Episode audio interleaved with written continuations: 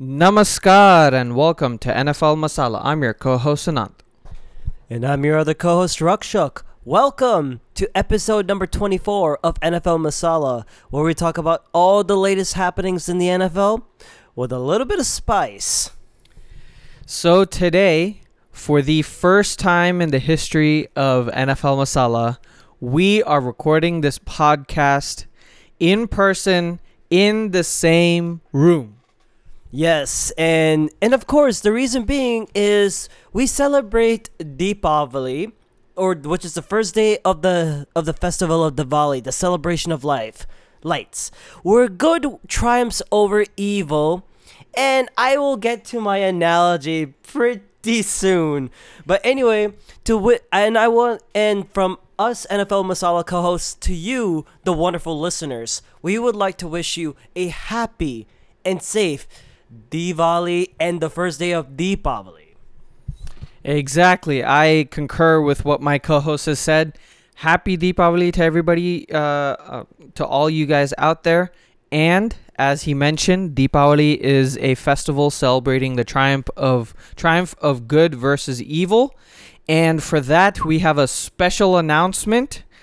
If you guys are following the T20 World Cup happening in Australia right now, good has triumphed over evil because India beat Pakistan in a thriller of a match. So congratulations to the Indian men's cricket team and Virat Kohli, especially Go King Kohli. And you can thank the high-end talent of India winning this game. And to quote Urinating Tree, "Here I come to save the day." Another singing rendition only happening on NFL Masala. Alrighty, so let's get started with the NFL. We are going to do today a recap of Week 6, and then a preview of Week 7. So let's get started. Before that, let's get started with some dhamakedar news. The first bit is really going to be a minor thing. Carson Wentz from the Commies has been placed on IR following a finger surgery. So the chief comrade is now going to be Taylor Heineke. So let's see Taylor Heineke in Lambeau Field again. And I'll get to this later on, but this is just that injury. Now, the huge dhamakedar news is going to be said by Rakshak. And speaking of huge news, there were a couple of trades that week and during Week 7. First being Robbie Anderson, wide receiver of the Carolina Panthers, being traded to the Arizona Cardinals in light of one of their star receivers, Hollywood Brown, having a broken foot. And he will most likely be out, but by the time they have DeAndre Hopkins on the field, they also get another weapon for Kyler Murray to use. But still, Kyler Murray, do your homework. Maybe you'll get some incentives and more COD playing. But the biggest news of all is that the Carolina Panthers, out of their own minds, I will never understand this, they have traded Pro Bowl running back Christian McCaffrey to the San Francisco 49ers in exchange for draft picks, being the following: a second, a third, and a fourth rounder for the 2023 draft, and a fifth rounder in 2024. This means that the Panthers are in complete rebuild mode, especially with the departures of Matt Rule as their head coach, and trading Robbie Anderson, wide receiver, to the Cardinals. Am I surprised with Matt Rule being fired? Absolutely not, because I said at the very beginning, he is going to be a liability, because if Baker Mayfield gets hurt, then I see offensive ineptitude from this team. You can only look at the head coach, and I'm still wondering, why is Ben McAdoo still there? Tell me why. No, I'm not quoting a Backstreet Boys song. Like, honestly, what in the hell is going on with that? And with that, the Niners are getting a boost in the offense. Maybe a deep play in the run. The only concern is the injury history. Yeah, with this trade, this thing is certain. The NFC Championship is going to be Eagles versus Niners. I am beating the dole here right now. God, no. Beat the dole moment. Eagles versus Niners is going to be the NFC Championship. I don't see any competition in the NFC that is going to topple either the Eagles or the 49ers. Packers are playing terrible. Bucks just lost to the Steelers, which I'll get to later on. The Cowboys are good, but they lost to the Eagles. And what else can I say? I mean, there's nobody else in the NFC that's capable. Vikings are frauds. That's for sure. So, yeah, that's my beat the dome moment, and I don't think that's completely unrealistic. It's very realistic that we have that.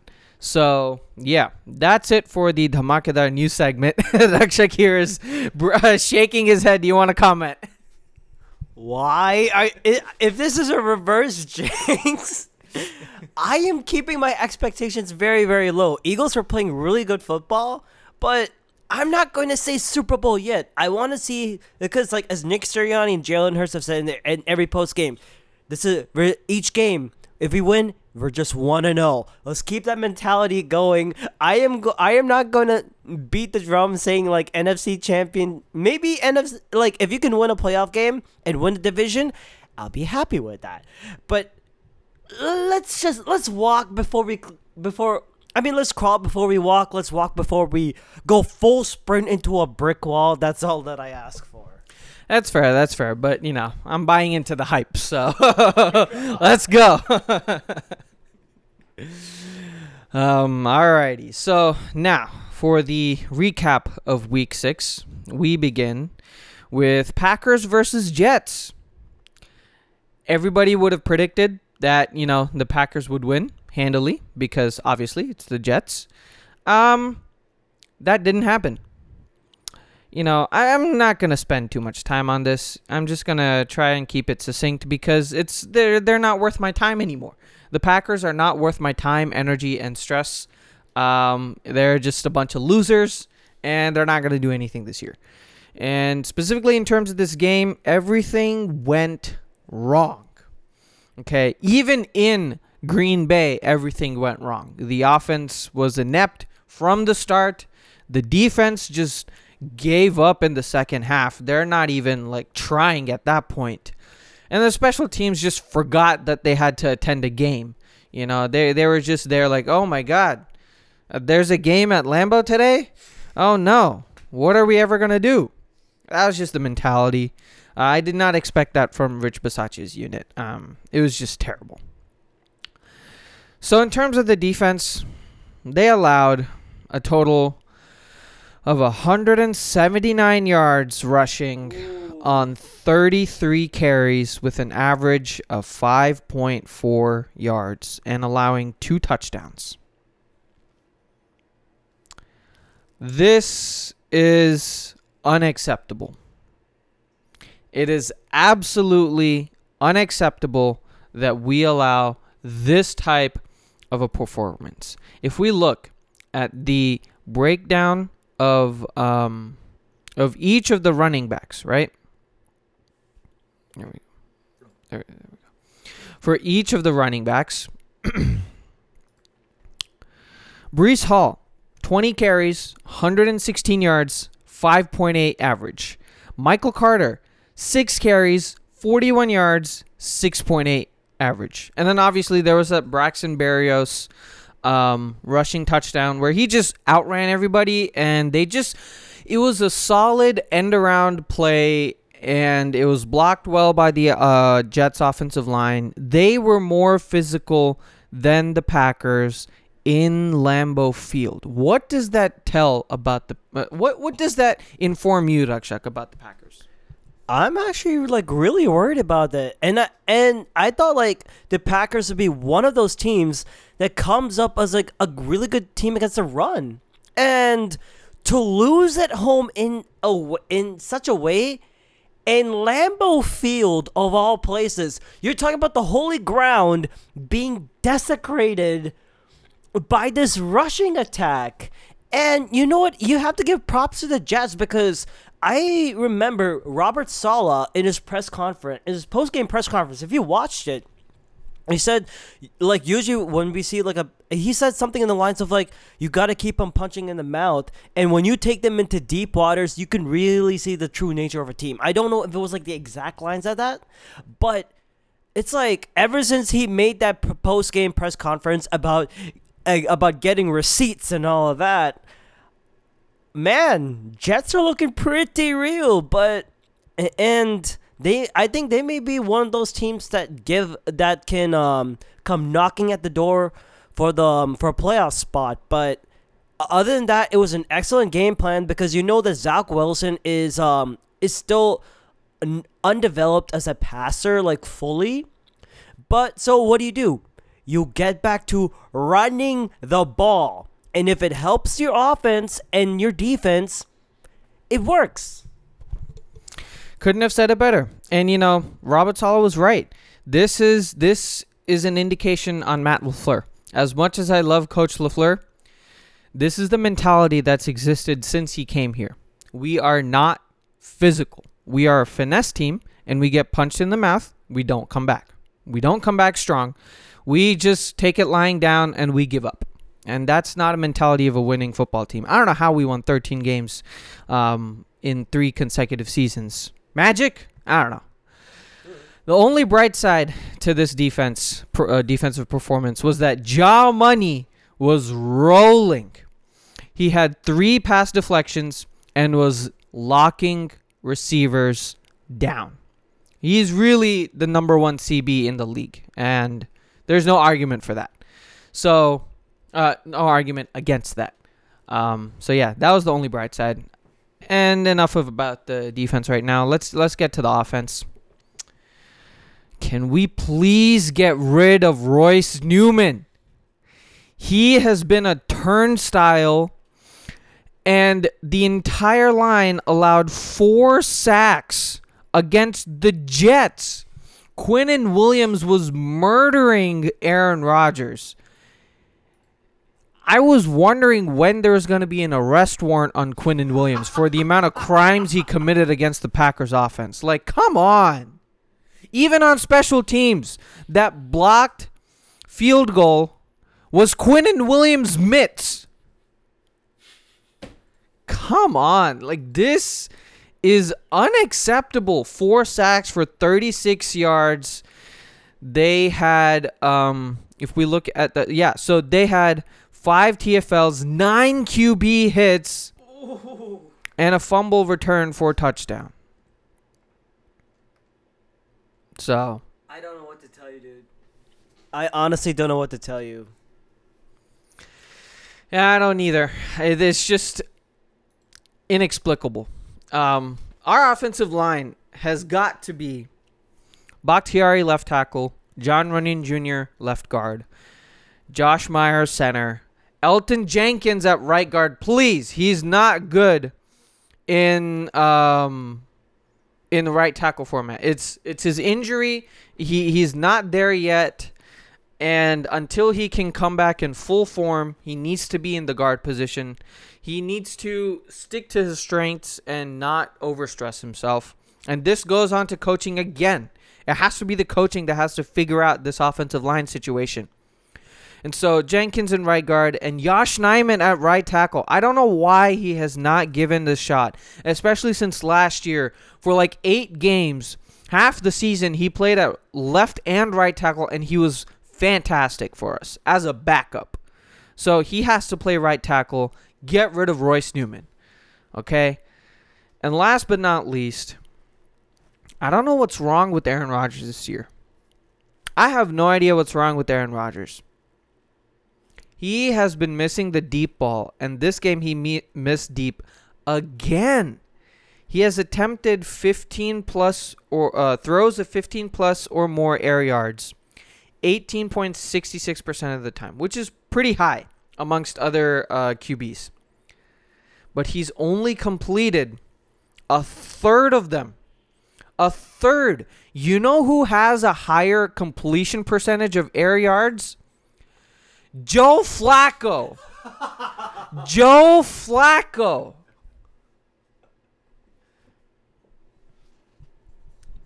Man, I don't know what to tell you, dude, but you got Aaron Rodgers having the same deep ball completion to Joe Flacco. Less. He has 8% less. Oh, my God. Oh, man, I don't know what to tell you. I do not know what to say. But on to my Eagles. Whenever...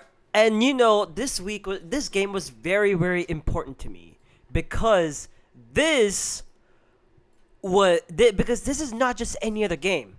This was Dallas versus Philadelphia, or as we Eagles fans, Eagles Nation all around the world talks about.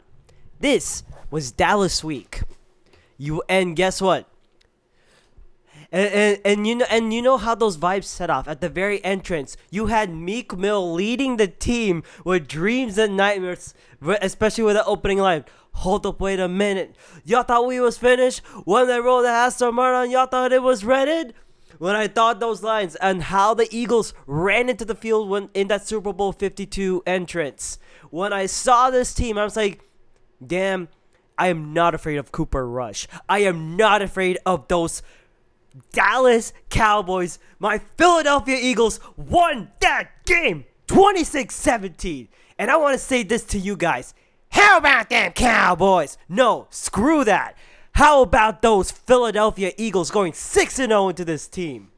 Into week 7. Damn, I feel so happy about this team. How we went about this. We started strong.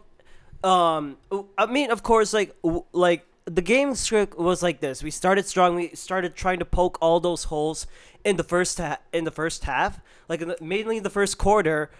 But then when we started building those long consecutive drives through the run game, we started scoring some points. And, of course, we only woke up in the fourth quarter to finish the game. And I have one thing to say to this Eagles offense.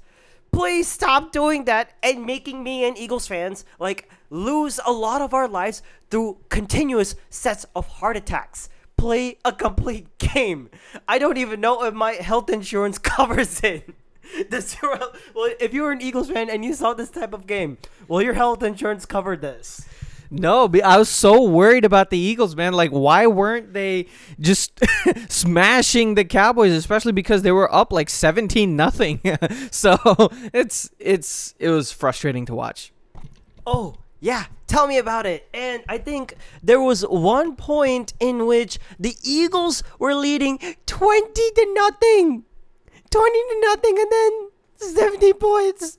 I'll get to that later. If you see my voice going up and down, this was how I was feeling the entire time. But other than that, I want to give it.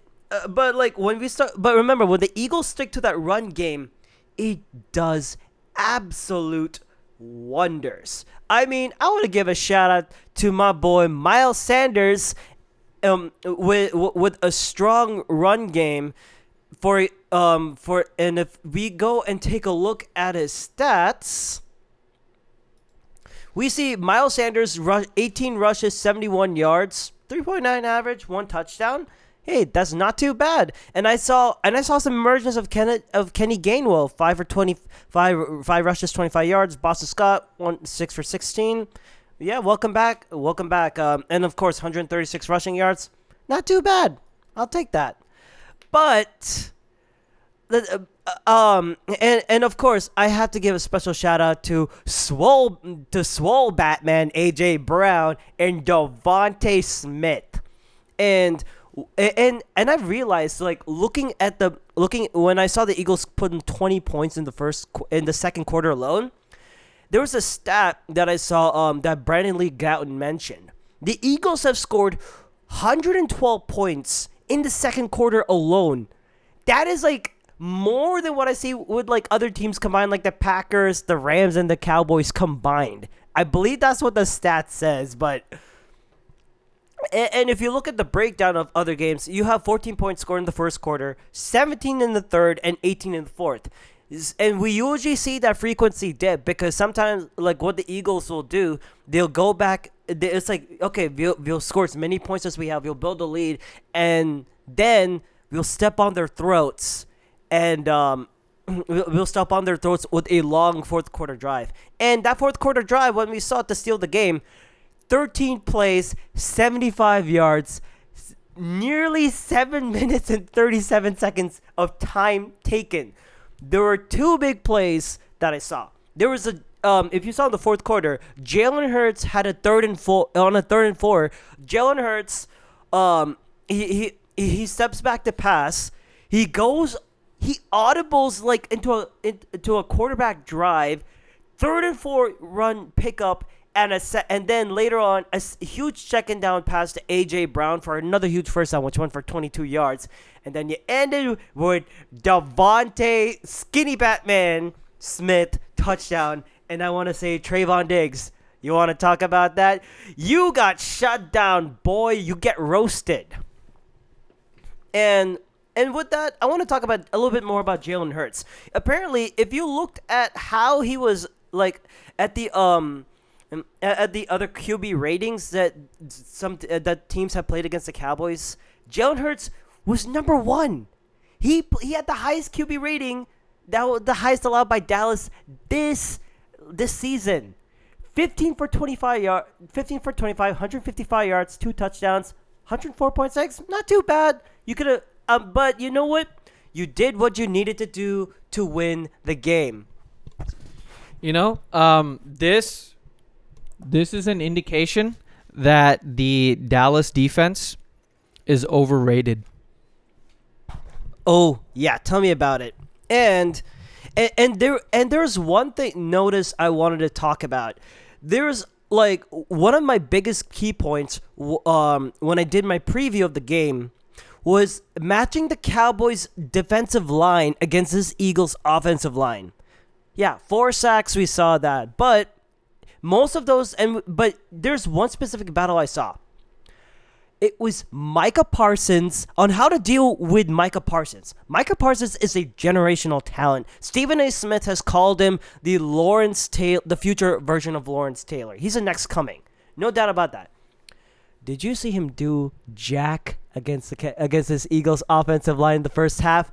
When Lane Johnson was stuffing you, you tried to attack 10 times, but you got shut out. And there was one play. I thought this was like I thought this was like really, really hilarious. Oh man. So there's this one. I think there was like one, and I think the Eagles have shown a blueprint on how you can beat Micah Parsons.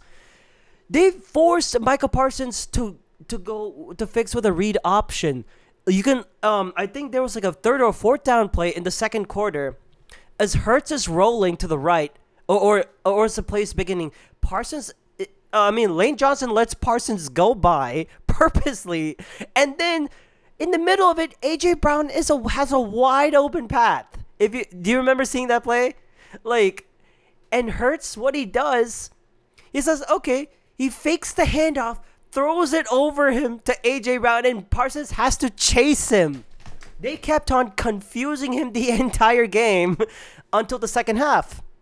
And then when I found out that Lane Johnson had a concussion, left the game with a concussion, Jack Driscoll had to come in. Dallas defense came in with more pressures. And Cooper Rush. Boy, you want to talk about rush hour, rough season? And I'm talking to you, Mr. Pom-Pom, Michael Irvin, and you, Keyshawn Johnson, and you, Jeff Saturday, and you, Mike Greenberg, all you fake analysts supporting the Cowboys with all this, and you're talking about finger licking. Yeah, you could. Yeah, I'm going to call CDC to quarantine y'all for sure. And you know what? Cooper Rush got rushed through, and he was entering with like 0 picks. You want to know how many? Not 1, not 2, but 3. 3, 3.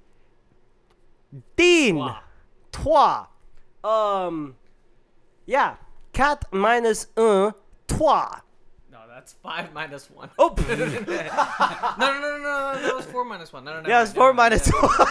Whatever. I'm just getting started. Like Kevin Harlan, when he's saying like, I'm calling both games. I'm calling that. And you want to talk about all that Cooper Rush hype? You can take all this Rush hype for not throwing a trade. You can find this empty box, put all of that hype in, chuck it into the nearest garbage can, and or to the nearest trash dumpster that is Cowboys Stadium. And those 3 picks, I gotta give it to Darius Slay and Gardner and Chauncey Gardner-Johnson, my God. And not only that, biggest one was James Bradberry. Why did the Giants let him go this offseason? I will never know, but he's going to be getting big money. He had, and him and Slay combined, only allowed 3 catches for 12 targets, 31 yards, 1 interception, 4 pass breakups. This is why the Eagles have the number 1 secondary, or like the number 1 pass defense. Like, they're number 1 in, and this is according to PFF, they're number 1 in EPA allowed per play, -.183. Opponents have a 31.8 passer rating when targeting Darius Slay. They're number 5 in team coverage grade, 74.7. But then again, when I've talked about how the Eagles tend to like do so well in the second quarter, but then slip up in the third, like as in like you go back to sleep like the tortoise in the hare. That's exactly what the Cowboys saw. I was like 20-3. Set third quarter, we see a lot more pressure now with Driscoll coming in. I mean, Driscoll he held up his own, but then again, this you got to give credit to this Cowboys defense. They came back alive, and what did they do? They started with running the ball, and I have a big gripe to talk about this. There's one major weakness I see about this Eagles defense. When the Eagles are facing up against the run, they'll usually want to rotate into a 5-man set. When we talk about 5-man set, you bring in usually you have your edge rushers and you have your 2 nose tackles. A third. Adding an extra guy is your 5-man is basically a 5-man set, correct? Like, am I right? 4 plus 1, yeah. Yeah, and basically, Jordan Davis, the rookie from Georgia, has been very good against the run, but then again, there's my issue. Teams are exactly gonna know. They're gonna easily know and anticipate when that 5-man front will come in. Because if you're putting in Jordan Davis into a 5-man set, You can run, and he's very dominant against the run. What they can do is they can run around, they can attack the edges, or they can pass. If Jordan Davis is not in the game, you run straight to the middle. And give credit to Kellen Moore. They were able to make that adjustment when they saw that Davis was not on the field. Oh, let's attack with the run. Let's keep on attacking. And you had Ezekiel Elliott and Tony Pollard. Not some bad, and of course they came back alive with a total of 134 rushing yards, all would combine with Zeke for 81, Pollard for 44. I mean, most of the run game was shut down, but that third quarter, I'll give it to them. Zeke with a touchdown, and of course Jake Ferguson, rookie, and during that touchdown play, the second touchdown drive for the Cowboys. There was a flag for illegal block in the back that should have been called. Why did the referees, pick up that flag? Why? And, of course, there's another play which I want to talk about in the second quarter. CeeDee Lamb is short, 3rd and inches. It was clearly a first down, but why did Mike McCarthy not challenge it? There's a reason why we left Mike McCarthy and chose Matt LaFleur. It's because of scenarios like this, okay? If you're a good coach, if you're an average coach, you know that you have to challenge that. But in-game scenario and situations, that's not his forte. Yep, not your forte like Matt Forte. Matt Forte is a former running back of the Chicago Bears. He was a really good player. Got to give credit for that. Those that remember back in the old days, you're old as me. Congratulations on that. But when all hope is lost, when I said at the very beginning, in the fourth quarter, Eagles know when they recognize a problem, you go on to the long, onto that long kind of drive. And the funny thing is, on that fourth quarter drive, that 13-play, 70, like almost 8-minute drive to cap it off with a Devontae Smith touchdown. One thing I want to say is the Eagles were running the same running play every single time, and the Cowboys actually prepped for that, yet they couldn't do jack against it.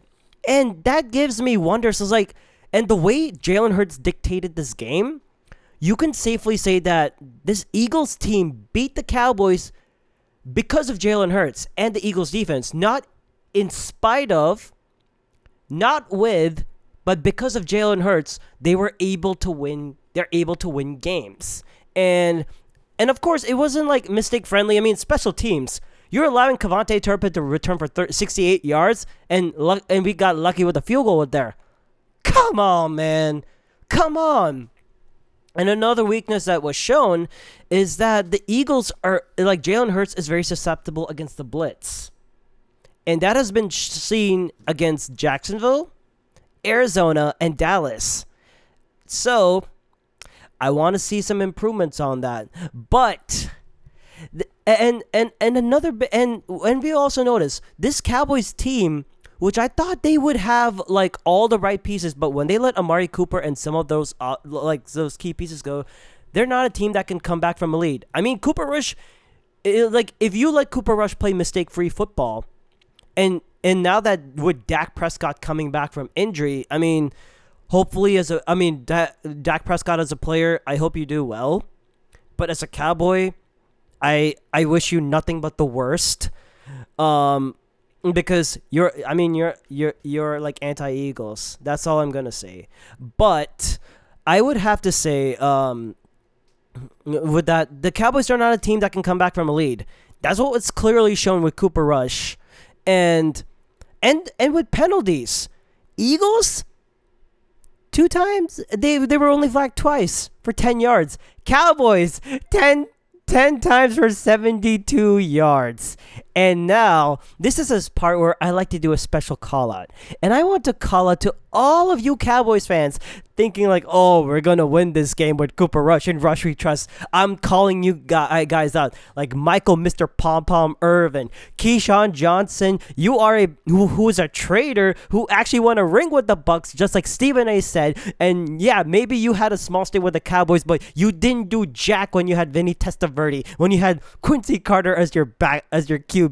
Give me a freaking break. And Mike Greenberg, I used to respect you when you had Mike and Mike in the morning, but now when you're talking get up and when you're get up sitting with your chest saying Dak Prescott is gonna lead the Cowboys to like an NFC Championship and to a Super Bowl, are you freaking kidding me? They got their they're gonna, like, even if Prescott came back in, you don't know if he's gonna be 100. And if he's going to be playing at 100%, they ran into a freaking brick wall called the Philadelphia Eagles. RJ Ochoa blocking the boys.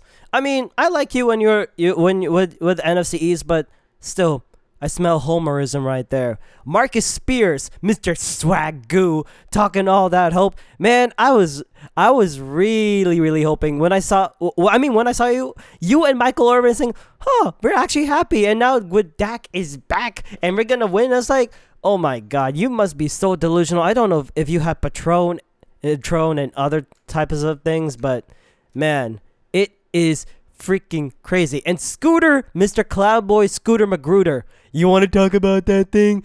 Yeah, you ain't doing jack. Eagles beat you. Cowboys, shut up. And Jasmine Montgomery, my old co-worker back in the days in ACOM, yeah, you said the better team won, and you were saying like, oh, Cowboys are gonna win it. You want to talk about it? And Quentin Winston, I love you, my man. Thank you for teaching me breakdancing. But hey, Eagles won, Cowboys lost. Abhishek, our friend from music class. Shout out to him. I want to give a special shout out to all of you Cowboys fans, and I have a special rendition. I only composed 2 versions of it. Cry, Cowboys, cry on the road to agony. Fail, Rush, fail. Get picked off. 1, 2, 1, 2, 3. You just lost. Except take the L so you can watch our eagles fly. Fly, eagles fly on the road to victory. E-A-G-L-E-S, Eagles. And for Dallas, I hope you have a nice day. Take the L. You're not going to win the Super Bowl. Hell, you may not even win a freaking playoff game as with that. Fly, Eagles, fly. I have no words. I have no words. Wonderful. Woo, I feel so pumped right now. I don't need to explain this anymore. This is great. Alrighty, on to the next game. Bengals versus Saints. I'll keep it short. The Bengals know how to fight back. What a victory. I mean, seriously. It was a comeback victory of the ages for the Bengals. You know, let's see. If we look at at one point, they were down 23-14. Okay, so it's a 2-score difference. And what did the Bengals do? The next 3 drives: touchdown, field goal, touchdown. Okay, this is what you're supposed to do. When you're down, you get back up and you fight. And so that's what the Bengals did. And more importantly, for Bengals, this is what happens when you protect Joe Burrow. He can throw bombs, okay? Especially that 60-yarder play that was beautifully thrown to the outside where Jamar Chase was free, and then Jamar Chase did Jamar Chase things and then just evaded the entirety of the Saints secondary for that 60-yard touchdown. But, you know, his stat line was fantastic. 28 of 37 for 300 yards and 3 touchdowns. I mean, that is quintessential Joe Burrow, and that only happens because the Bengals allowed 1 sack for 7 yards against that Saints D-line. So, you know, there is that. Now, the Saints defense is overrated. I think they are. Ever since they lost Marcus Williams in the secondary, they lost C.J. Gardner-Johnson, they're just overrated. Here's Rukshuk. But the thing is, like, I actually have to say, like, when Marshawn Lattimore, when we look at their injury report and we see that Marshawn Lattimore was not in the game, you probably know that, hey, you got some rookie, you have like rookie cornerbacks you can, or like not so average cornerbacks that you go up against. And this is a term that I've learned. It's called the weak players that you can pair up against. They're called pigeons. And the biggest pigeon was that cornerback facing off against Jamar Chase or against that elite Bengals receiving core. I mean, you can't expect Honey Badger, Tyrann Mathieu, and Marcus May / Daniel Sorensen to do every single thing. But anyway, the better team won in Cincinnati. Joe Burrow still reminds New Orleans who's still their owner. And remember, the Eagles still have the Saints' first-round pick. So, thank you, Saints. Keep on tanking to Tank Bowl victory. Wonderful. Wonderful. Alrighty. On to Rakshak's game, Bills versus Chiefs. And with that, I'm probably going to be called a Benedict Arnold pretty soon in Kansas for, like, any Chiefs guys. And Texas Tech guys, because shout out to my boy Pat Mahomes from Texas Tech, Rackham Tech, as always. Bills Mafia, stand up!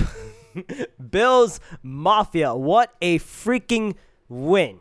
24-20, and this was like a game Tony Romo actually called at the very beginning of his podcast. Like, I don't know, you may call it 24-20, and one thing we all have to know, Chiefs without Tyreek Hill is a huge difference.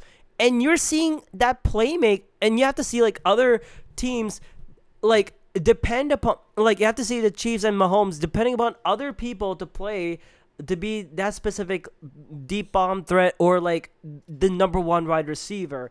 And you know what? We see one person emerging. It's Mr. Corvette himself, Juju Smith-Schuster.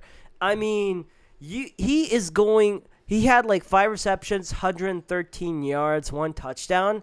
Definitely is very complimentary to Travis Kelce. And Mecole Hardman averaged three receptions, 42 yards, 1 touchdown. And we saw an emergence of Sky Moore. He's apparently taking a lot more reps than Mecole Hardman on some parts. But you know what? It's good. As long as you build a complementary offense and build more with that run game, it definitely helps.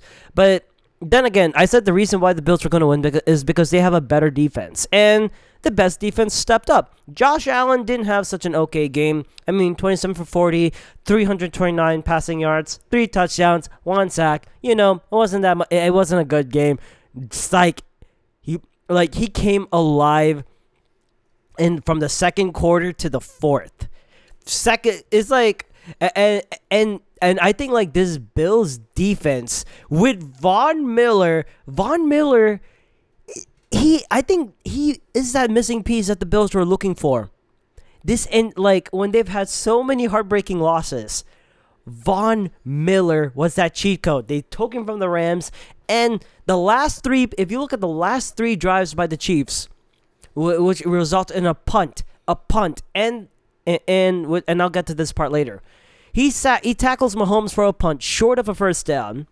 He sacks him again on that second to last drive to force another punt, and forces the game-winning interception. He's pushing Mahomes towards his right, and then they get the interception. But man, I want to talk about Josh Allen.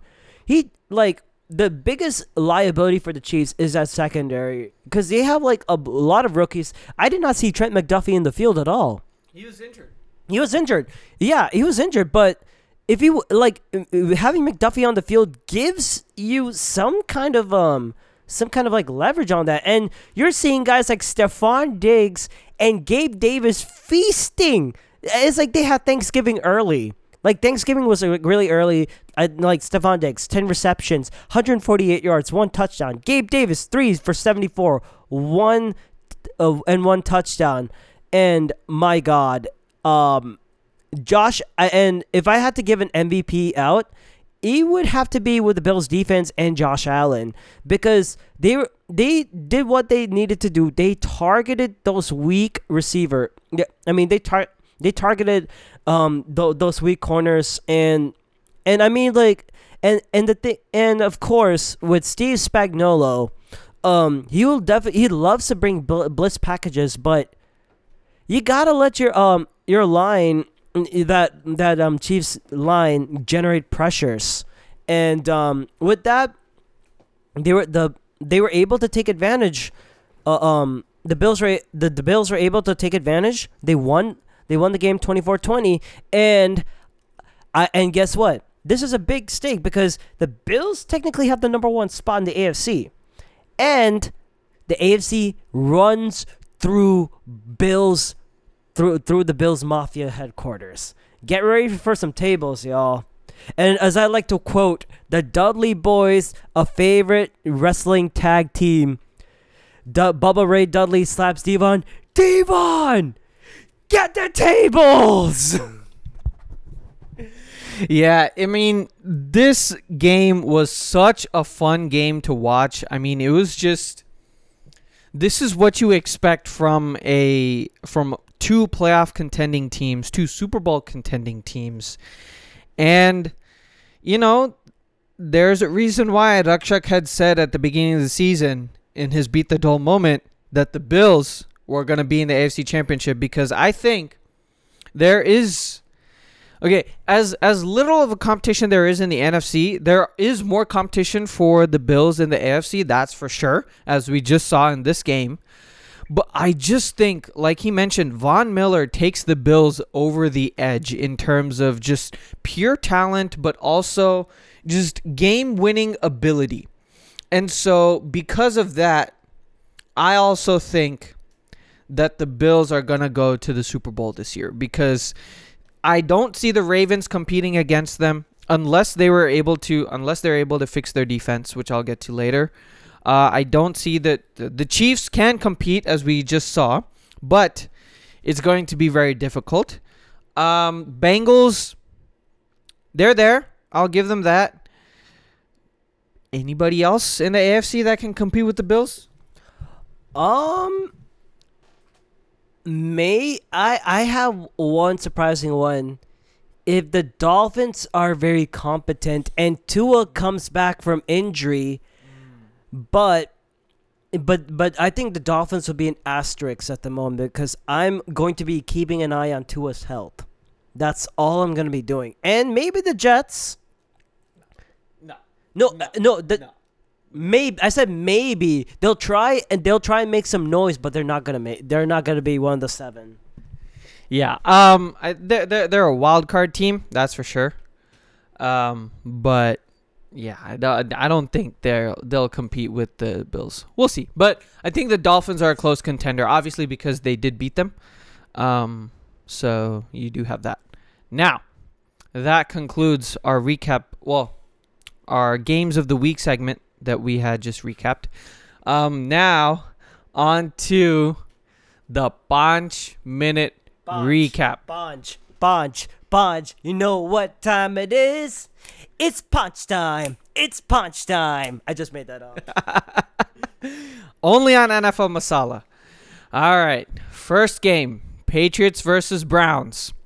I mean, this was just clobbering for the Patriots. The Browns, no reason why they shouldn't have won this game. Patriots are an easy, beatable team, but, you know, the Patriots just showed up. Jags versus Colts. The Colts are finally awake. Matt Ryan is who we all thought he could be. Throws for 58 times. That's because Jonathan Taylor isn't there to run with the football. And Jaguars, not looking good in the past couple of games. Next game, Vikings versus Dolphins. Why did Dalvin Cook have to be good? You know, Dolphins, you had one job. Stop Dalvin Cook, okay? Kirk Cousins wasn't going to do anything. So your job had to be stop Dalvin Cook, and they didn't. So that's why they lost. Bucks versus Steelers. How about them Buccaneers? Oh, you know what bails them out? It's that high-end talent. And I have to say this to Tom Brady. How does it feel losing to Mitch Trubisky? Yeah, and did you see that he was just yelling at his O-line? Now, obviously, if Tom Brady yells at his players, that's perfectly fine. But, you know, if Aaron Rodgers was to do that, then the whole world goes gaga.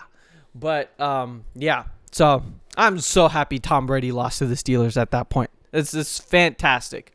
Now, the next one, Broncos versus Chargers. Oh, boy. Another snooze fest. I mean, you had Russell Wilson did. Are you awake, Rukshuk? Wait. Oh. Broncos country. Let's sleep. There you go. Couldn't have said it any better. Broncos country. Let's sleep. Now, that's the end of my punch minute segment. Rukshuk. And to think that the Chargers almost like chargered their game. That's what's even crazy. And in fact, it went to overtime. Of all things, like what's wrong with you? Commanders versus Bears. I really feel sorry for the Thursday night cast. Like it was so bad. Al Michaels. I mean, Kirk Herbstreit with some of his horrible picks on Saturday college game days. I think he deserves Thursday nights. But Al Michaels is a legend. Save the man. And with him saying on national television that the Commanders should like let go of Dan Snyder, you got some big cojones on you. I like it. And you know, and also I want to give a special shout out to Brian Robinson coming back from a horrific gunshot from like trying to stop a car from his own car from getting jacked. And returning and winning scoring a touchdown. I love stories like that.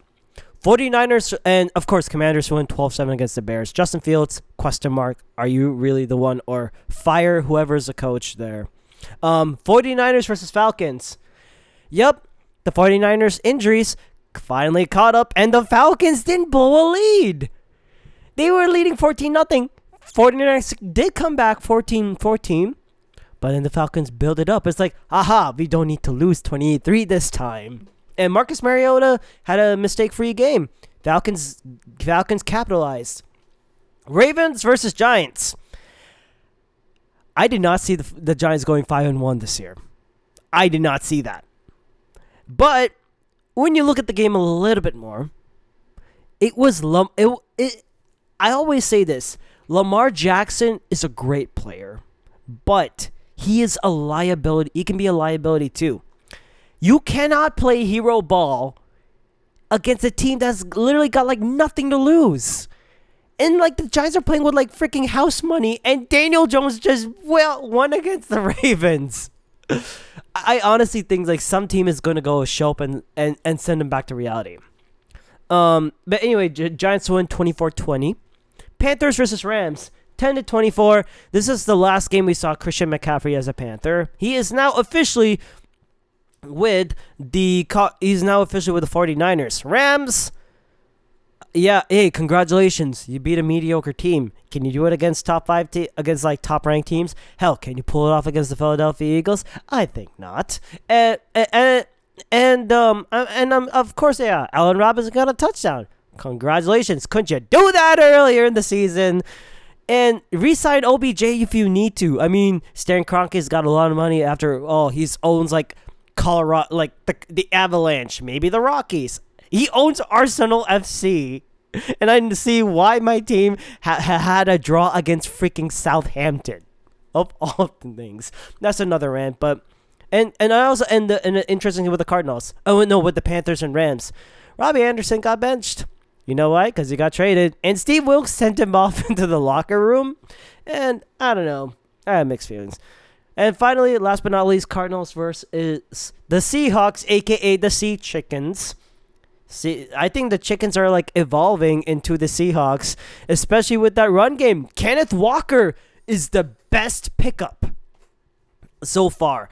And if I want to pull up his stats, and if I had a game ball award, I would give it to the Seattle Seahawks Kenneth Walker for this game. 21 rushes, 97 yards, 1 touchdown. Hey, not too bad. Geno Smith, 20 for 31, 197, got sacked 5 times. Build the O-line up. And Tariq Woolen, rookie cornerback from, I believe, the University of Texas at San Antonio. My old alma mater before I transferred to Texas Tech. Yep. Peckham Roadrunners. Nah, I won't say that. But my God, he had a game. And I believe he had 5 tackles. One second. I want to look at the breakdown of Tariq Woolen, with Tariq Woolen, because I actually have a bone to pick with him. With all due respect. I mean, 5 solo tackles, 1 pass deflection, and 1 fumble recovery. And I believe he had like 1 interception. Yeah, one fumble recovery. And I believe he had like, 1 interception in that game. But how did he get to be NFC Defensive Player of the Game? It should have been Chauncey Gardner-Johnson. Because that snaps an Eagles streak of 6 consecutive NFC Player Awards. But then again, we'll see. And you know, Geno Smith does good. Kyler Murray, he's a question mark. That's all I can say. And Cliff Kingsbury, what are you doing, my man? Alrighty, so that concludes the Bunch Minute segment. And now for the Masala moment of the week. Mine has got to be Josh Allen hurtling over that Kansas City defensive back on the game-winning drive for a first down. It was like 1:54 left in the fourth quarter. I think it was like 2nd and 10 or something. So it was 1st and 10. Okay, and they're at the Kansas City 28-yard line, and Josh Allen runs a QB not draw, but a QB play, an outside run QB play, and he just runs with his offensive lineman up the sideline, hurdles over the Kansas City defensive back, and then he gets that first down. I mean, that was just all Josh Allen. That was the Masala moment of the week, because that basically gave that just enhanced the momentum for the Bills, and that just allowed them to score again and get that lead and then get that dub. So Josh Allen gets my Masala moment of the week award. Rukshuk? I think nothing can trump. I mean, what has Josh Allen done? He stiff-armed a guy into the shadow realm against the Rams. He leaps over a guy. What next? He's going to pull in Mahomes' magic. He's going to drop. My God. He's going to drop something. He's going to. Oh, you know what? I have a beat the doll moment. Josh Allen will truck someone, and that's going to happen pretty soon. But I have something better. I have a Garam Masala moment. There was one play between the Chargers and Broncos. It was a fourth quarter. I feel it's the third or the fourth quarter. Justin Herbert throws a pass. It's an interception. But then, as I don't know if like who the name of the defender was, but as he's coming back, he fumbles the ball. And if you had the Benny Hill theme, yakety sack, that if you know what I'm thinking, you know I'm talking about that theme, right? Apparently, they recover it, and I was like, it was the only thing that was exciting from that game. It was so bad, like honestly. And that's my Masala moment of the week, my Garam Masala. There you go. Personally, I would think that the Josh Allen would be a more Garam Masala, but I don't know. Yeah. Alrighty. So, on to the preview for Week 6, starting with the Packers versus Commies. If we lose to the Commies, then we don't deserve to be in the playoffs. That's all I'm going to say. You know, we can pick up the pace, but we can't have another scenario where Aaron Jones just gets like 9 carries the entire game. So if you're the Packers, run the dang football. Please, for the love of God, run the football. I do not want a scenario where Aaron Jones doesn't get that many carries. And it's just a terrible, terrible loss again. So, please, run the football. Next thing, okay? The defense has to be changed to stop the run, especially against the Commies without Carson Wentz. You know, their lead comrade is going to be Taylor Heineke. So, this has to be a run-focused defense. You crowd the line of scrimmage.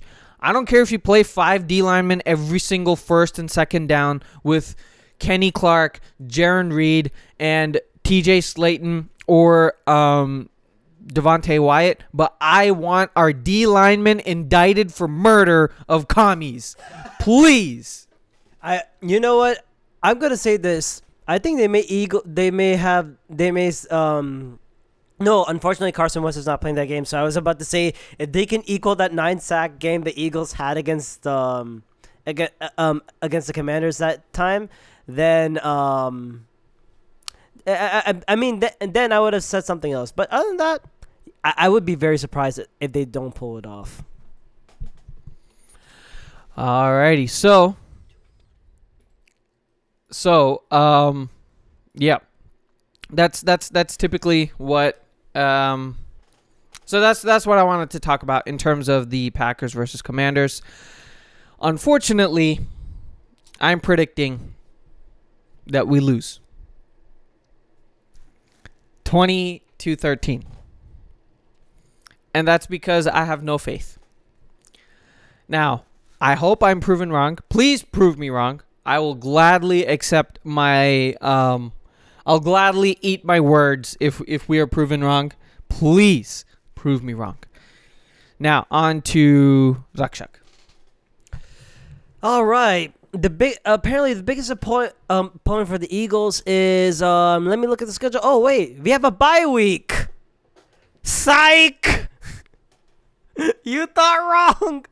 We have a bye week. So, Eagles, the only thing I want you to do, rest up and heal up, because we got the Steelers coming in next. I don't want to... as an Eagles fan...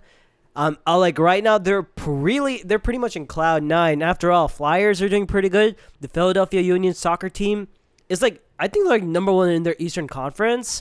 Then you have the Philadelphia Phillies about to win the NLCS against the San Diego Padres. So I think we're about to see. I think we may have to see some flagpoles, the poles being greased.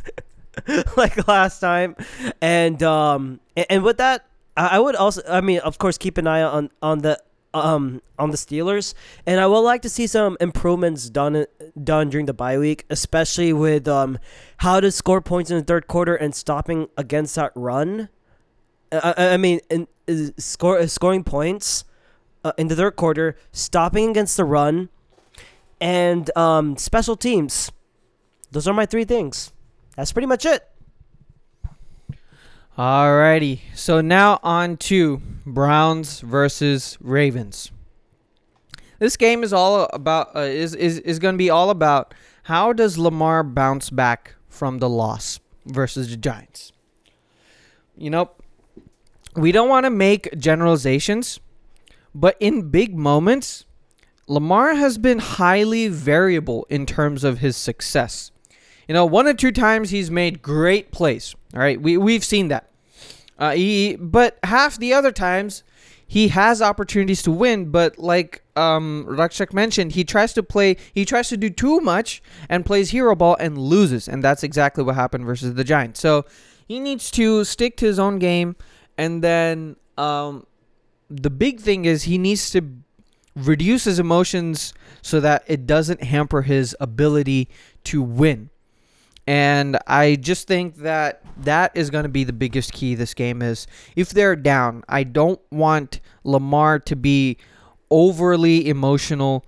And, you know, obviously you're going to be emotional if you're down. But the problem is he shouldn't take it to his heart. Calm down. Get the dub. Calm down and get the dub. So, yeah. Now, Jacoby Brissett is playing well, especially with the deep ball. He's 7th amongst starting QBs with 50% deep ball accuracy on throws of 15-plus air yards. So, you know, they have, especially that addition with Amari Cooper, that is a fantastic addition. And I just think that, you know, Jacoby Brissett is playing well in relief of Deshaun Watson. So we'll see. QB controversy, I don't know, but he's playing pretty well. Now, it's all going to be about rushing. The Browns are 4th in the league in terms of DVOA, in terms of offensive rushing. Okay? But the Ravens have 24th. So, yeah, the Ravens have 24th in terms of run D. The Ravens are 24th in terms of rushing defensive DVOA. Now, the reverse side is that Cleveland has a 30th ranked rushing defense in terms of DVOA, and Baltimore has the 3rd highest offensive ranking in terms of DVOA. So this all comes down to which team can run the football with more advantages, right? So which team can run the football better? That's what this comes down to. And I predict that it's the Ravens winning because I trust Lamar more. Even with all of his fallacies, I trust Lamar more. They win 28-20, Rukshuk. I would agree the same thing too. But I could also see another that Lamar and the Ravens laying an egg. See what I did there with the bird reference? But in the second half, I'm keeping an eye on that. And are we still keeping up with that Jacoby Brissett bet? Like if the Browns make it to the playoffs and if Brissett wins most improved player of the year, I have to wear a Browns jersey with Jacoby Brissett's name in the back and say Jacoby Brissett is my homeboy. Anyways, I could definitely see that. Next is my game of the week. You're gonna love this. It's a rematch of two great teams: Kansas City versus San Francisco. This is a Super Bowl 54 rematch, where we did not have to see any Patriots. We saw two great offenses and good defenses have one incredible matchup. And with previous games, Niners coming from an embarrassing loss to the Falcons, and the Chiefs losing a game. I honestly thought the Chiefs-Bills game was game of the week for me, because it was fun to watch. It gave us a preview. I'd say that. I mean, heck, it was better than the Eagles and Cowboys as far as I'm concerned. Just my take on it. Eagles fans, don't come attacking me. I'm just speaking truth as it is. And the truth shall set me free by God. But I want to say, one thing I really like about this matchup is now some players are coming back. Niners are still hurting from injuries on defense, but they're still effective. And Nick Bosa is coming back for this game. So that Niners defense, I believe they're ranked number one in team DVOA in terms of defense, correct?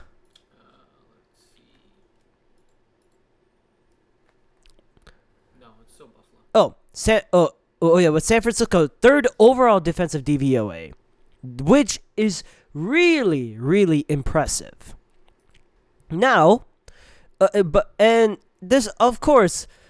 Niners, it's a coin flip with Jimmy Garoppolo, because he can be really good. Then sometimes he can lay an egg. He's very inconsistent because Jimmy Garoppolo is very limited to what he can do. But now, when I talked about the Christian McCaffrey trade, it can help spark this offense, because now teams like the Chiefs, they are going to have to deal with the likes of George Kittle, Deebo Samuel, Brandon Ayuk, Jeff Wilson, Kyle Juszczyk, a running Jimmy Garoppolo, and even Christian McCaffrey. And this makes and your what you do is all and the best part, Deebo Samuel can go back to playing wide receiver, so he doesn't need to play more gadget receivers, and he can be paid that big money that he's been wanting all the time. And when you're making the running game the core of the season, going against that Chiefs defense, which is ranked number 4 in rushing yards allowed and 6th in rushing touchdowns, Niners offense, they're 14th in the NFL in scoring touchdowns on 58.8% trips in the red zone. They're really bad in the red zone, and I've heard that with Christian McCaffrey coming in, they may use him on a red zone package. So, congratulations, you've already told the Chiefs what you're going to be doing. But I mean, the thing is, I could see a lot of play action being mixed with this type of Niners defense. Kyle Shanahan's going to have a lot of fun playing with using Christian McCaffrey, but keep an eye on the injuries. And the best part, Trent Williams is coming back from injury for the Niners offensive line, so that's really going to help out against this Chiefs defense. For the Chiefs, the last two games, did you know that their defense allowed a total of 280 yards of rushing? You got to stop the run, and luckily they have some reinforcements back. Willie Gay, linebacker, is coming back from a 4-game suspension, I believe, and he is very good with the plug with plug-in gaps and sealing any run corridors. So it would be it's one good tough battle to watch out for. And if you want to talk about the Chiefs wide receivers making some big plays, I mean, you can listen to you can pause the podcast, go back to what we previously talked about with the Chiefs Bills recap, especially with Juju Smith-Schuster emerging as the wide receiver number 1, and with that yak. And being the yak man, yards after catch, should be helpful in case the Niners defense is going to be forcing Mahomes to play hero ball or throw quickly. Another thing, Sky Moore, that draft pick is looking pretty good. He's receiving the same. He received the same targets as Mecole Hardman, and he has the ability to win in the line, like to win off in the line, which will be very critical, because recent reports is that Charvarius Ward is questionable with a groin injury, and Talanoa Hufanga, the safety, the Tongan-American safety. Dude, that guy is so much fun to watch. He's the second coming of Troy Polamalu. And he apparently he suffered a concussion in practice. Hopefully you get better, and he is questionable. But Nick Bosa coming back for this game, I would imagine the Chiefs running more, getting more into that offense, and of course they'll have Travis Kelce, they have Juju, they're trying to adjust with life without Tyreek Hill. And another thing, you gotta generate the pass rush other than blitzing. And I know Steve Spagnuolo comes from the same Jim Johnson, the late Eagles defensive coordinator. God rest his soul. But you got to generate the pass rush with your defensive line, because against the blitz, Jimmy Garoppolo is averaging 8.8 yards per attempt, and he has 4 touchdowns, meaning that he is very, very good against the blitz. So I would say you have to build up with your. It starts with the defensive line. You have to build that pass rush. I want to see George Karlaftis go after Jimmy Garoppolo and tackle properly. My God, you don't. Okay, if I one-arm tackle, what do you think the guy will do? Will he break away? Exactly. I mean, you can't just. It's not. Two-hand touch. It's not flag football. It's fundamentals. Remember it. My God. I know you're rookies, but fundamentals is key to succeeding. That's all I got to say. And with that being said, it's going to be a very close game, but I think the Chiefs will be wanting to. Chiefs and the Niners are definitely going to pull a banger of a match, but I am going to go with Reckham Tech, Kansas City Chiefs, and Pat Mahomes. They win a close game. It is going to be 27-24 Chiefs. I agree with you. It's going to be like that Super Bowl yet again, and I agree with you as well that the Chiefs are going to win. Please win, Chiefs. I don't want a scenario where 49ers are. They have the momentum. I don't want that. So, Chiefs win. And that concludes our preview of Week 7. That actually concludes our episode for today. So, if you guys liked it, then... oh, my God. Okay. If you guys liked it, please leave us a review at one of the 4 platforms that we host this podcast on. Apple, Google, Spotify, and Pocket Casts. Or send us an email at NFLmasala@gmail.com, spelled as NFLmasala@gmail.com. And we're going to hit you with our signature outro. Go Pack Go. And fly, Eagles, fly. 6-0, baby. All righty. Take care, everyone.